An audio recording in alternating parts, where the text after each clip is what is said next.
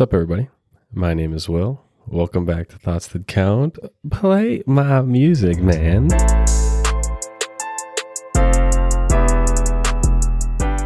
All right, thank you for joining me for another episode. This episode will drop after the new year, so I would like to wish all of you guys a happy new year.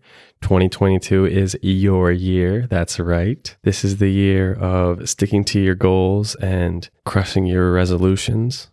And I wish you all peace and prosperity and safety and love in 2022. But anyway, today we're going to be talking about soulmates. That's right. We're going to get all up in the feelings. I hope you guys are prepared for this one.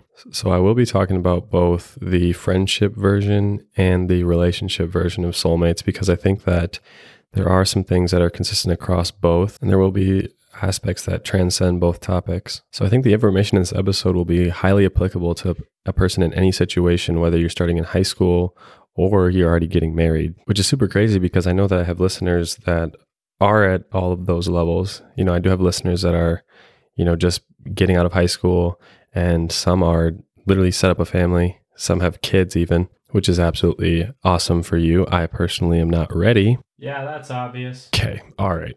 Well, anyway, whatever stage in life you're at, there's no barrier in life unto when you can stop meeting new soulmates. You know, you can be in your 60s and still be meeting somebody that was destined to be in your life. And the way that I'll be defining soulmate in this episode is going to be somebody that feels like you were meant to be with them in your life, whether it be in a friendship or a relationship.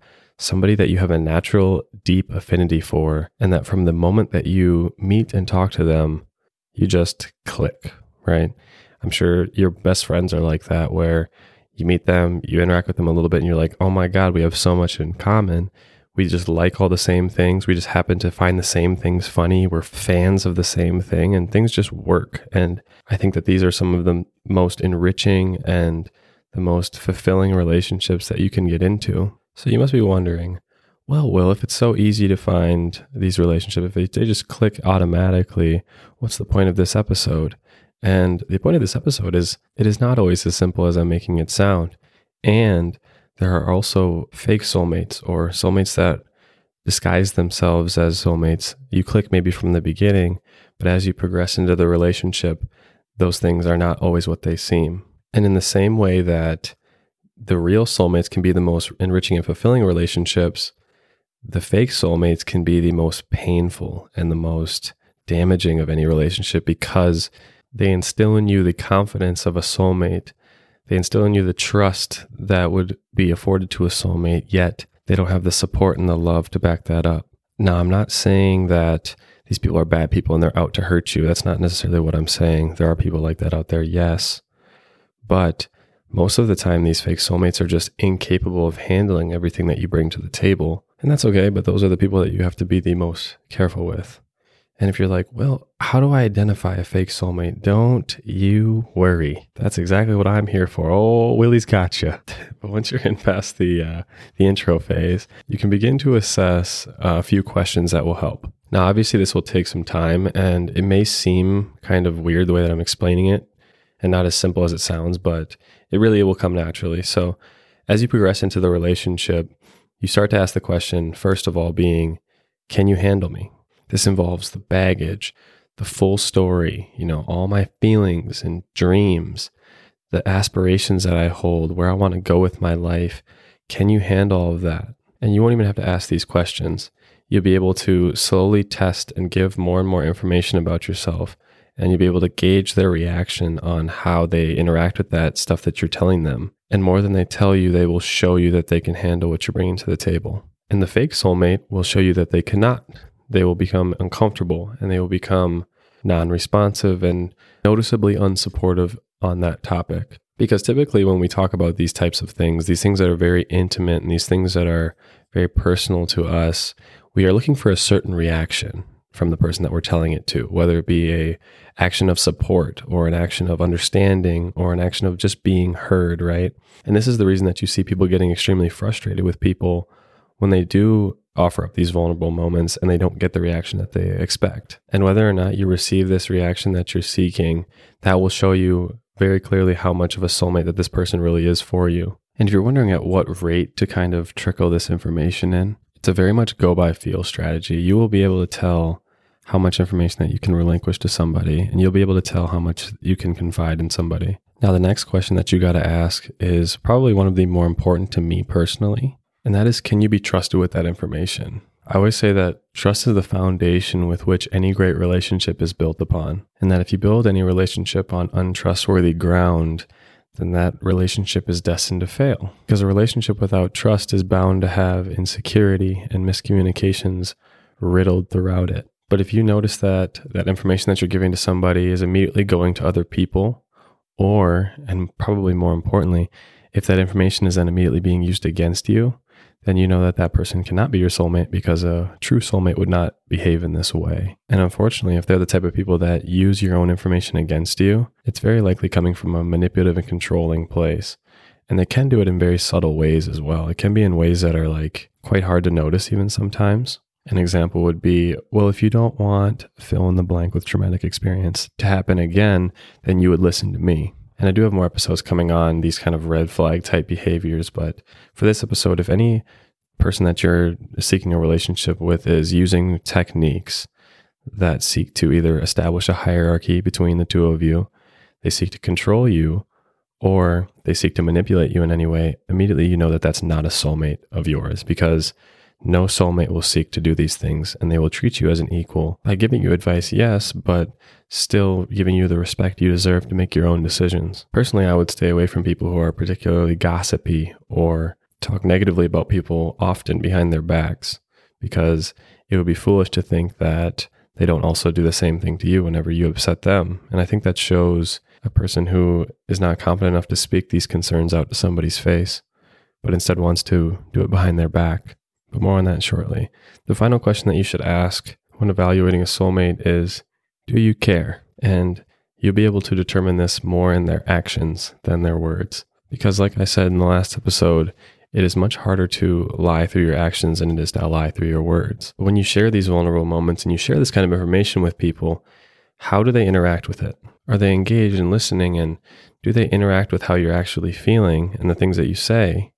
Or are they going to immediately tie it back to their own life and be like, oh, yeah, I know exactly what you're talking about. I do this, this, this, and this, and this, and immediately draw the conversation back to themselves. And like I said, people will show you that they care because it's very, very difficult to fake show that you care. Because if you're putting enough effort into fake showing that you care, you probably actually do care, you know? Otherwise, what are you going to all the theatrics for? Unless you're just that malicious or you got nothing better to do, right? And this do you care question also kind of ties back to the giving you the reaction that you're seeking when you tell them a certain thing. Now, if the person that you're speculating to be a soulmate is asking all these questions, it's a very, very good sign that they're on their way to being a soulmate. Now, I'm going to talk about some qualities that make a good soulmate. And one of them, as you've probably deduced from what I've been talking about up to this point, is how important the quality of being a good listener and being a good communicator is. But let's start on the listening side. It's so important to find somebody that truly listens to you because there's a very big difference between hearing and actually listening because you can be heard plenty, but if somebody's actually truly listening to the things that you're saying, that means that they care and they're interacting with it.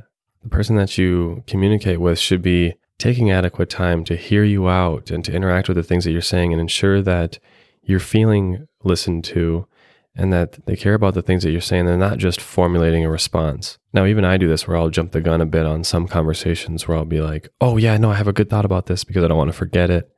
And that's very normal.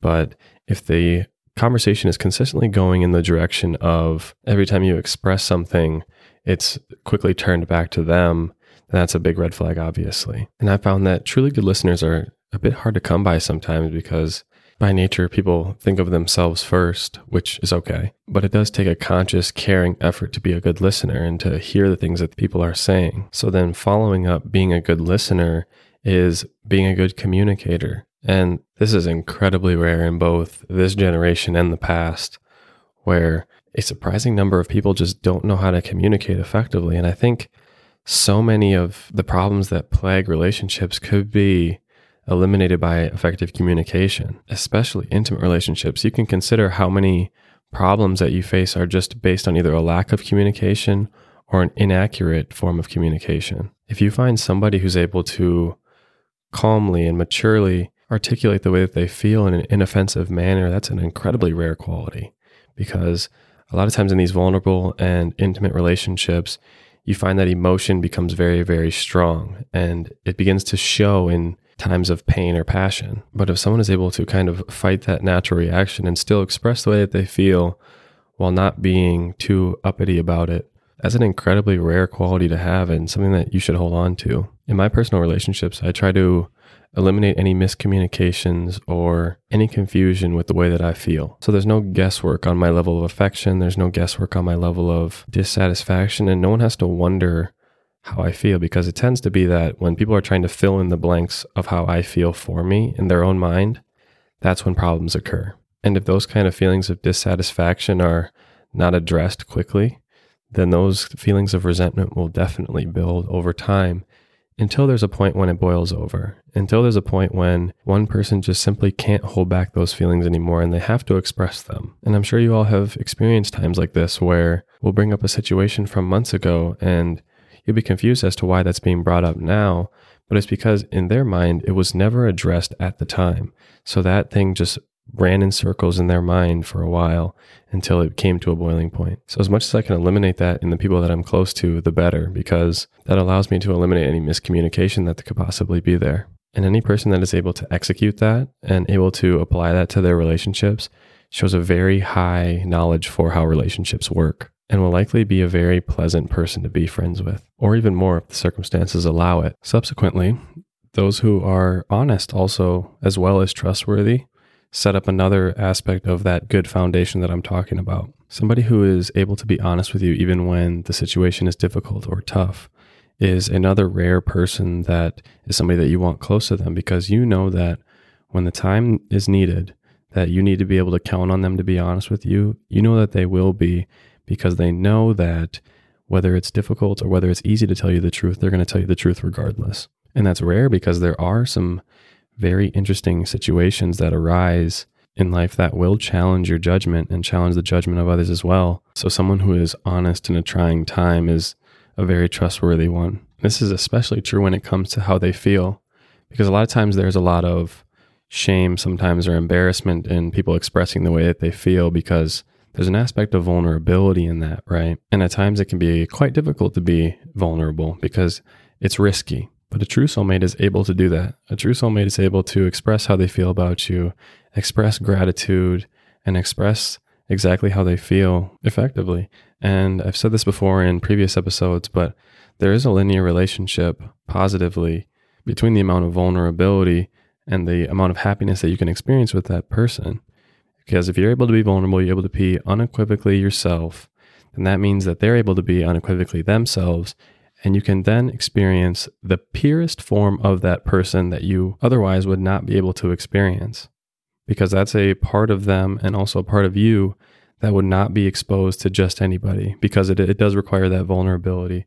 It does require that kind of riskiness because in high vulnerability situations, there is that possibility of getting hurt. But anyway, finding somebody who is that honest and find somebody who does care that much is extremely special. And I would keep those kind of people close. And especially when it comes to relationships that are intimate, don't pass up on somebody who loves you for you because you think that you can do better. Because you'll find that it is quite rare to find somebody who genuinely loves you through and through for you because not many people get to experience that intimate side. Obviously, there's exceptions to this, but that's a good rule of thumb to keep in mind. But the final kind of good sign of a soulmate is that time and space do not deteriorate your relationship. I have a couple of people that I consider to be soulmates that it doesn't matter how long I spend away from them, it doesn't matter anything that's happened in that time, I can still come back to that relationship and I'm still close as I've ever been. I can still have the same kind of conversations that I've always had. I can still share the kind of intimate details that I've always shared. And I keep those people very, very close, even though they may not be physically close to me, if that makes sense. And it's a very awesome sign that if you spend a year away, two years away from somebody, and you come back and meet them again, and it's like nothing has changed, and you guys can still banter like you've always bantered and joke like you've always joked. So, last thing I wanted to talk about before we get into this week's weekly takeaway was the best ways to avoid fake soulmates. And the best advice I could say probably is listen to your gut. Your gut will actually tell you when something's not right.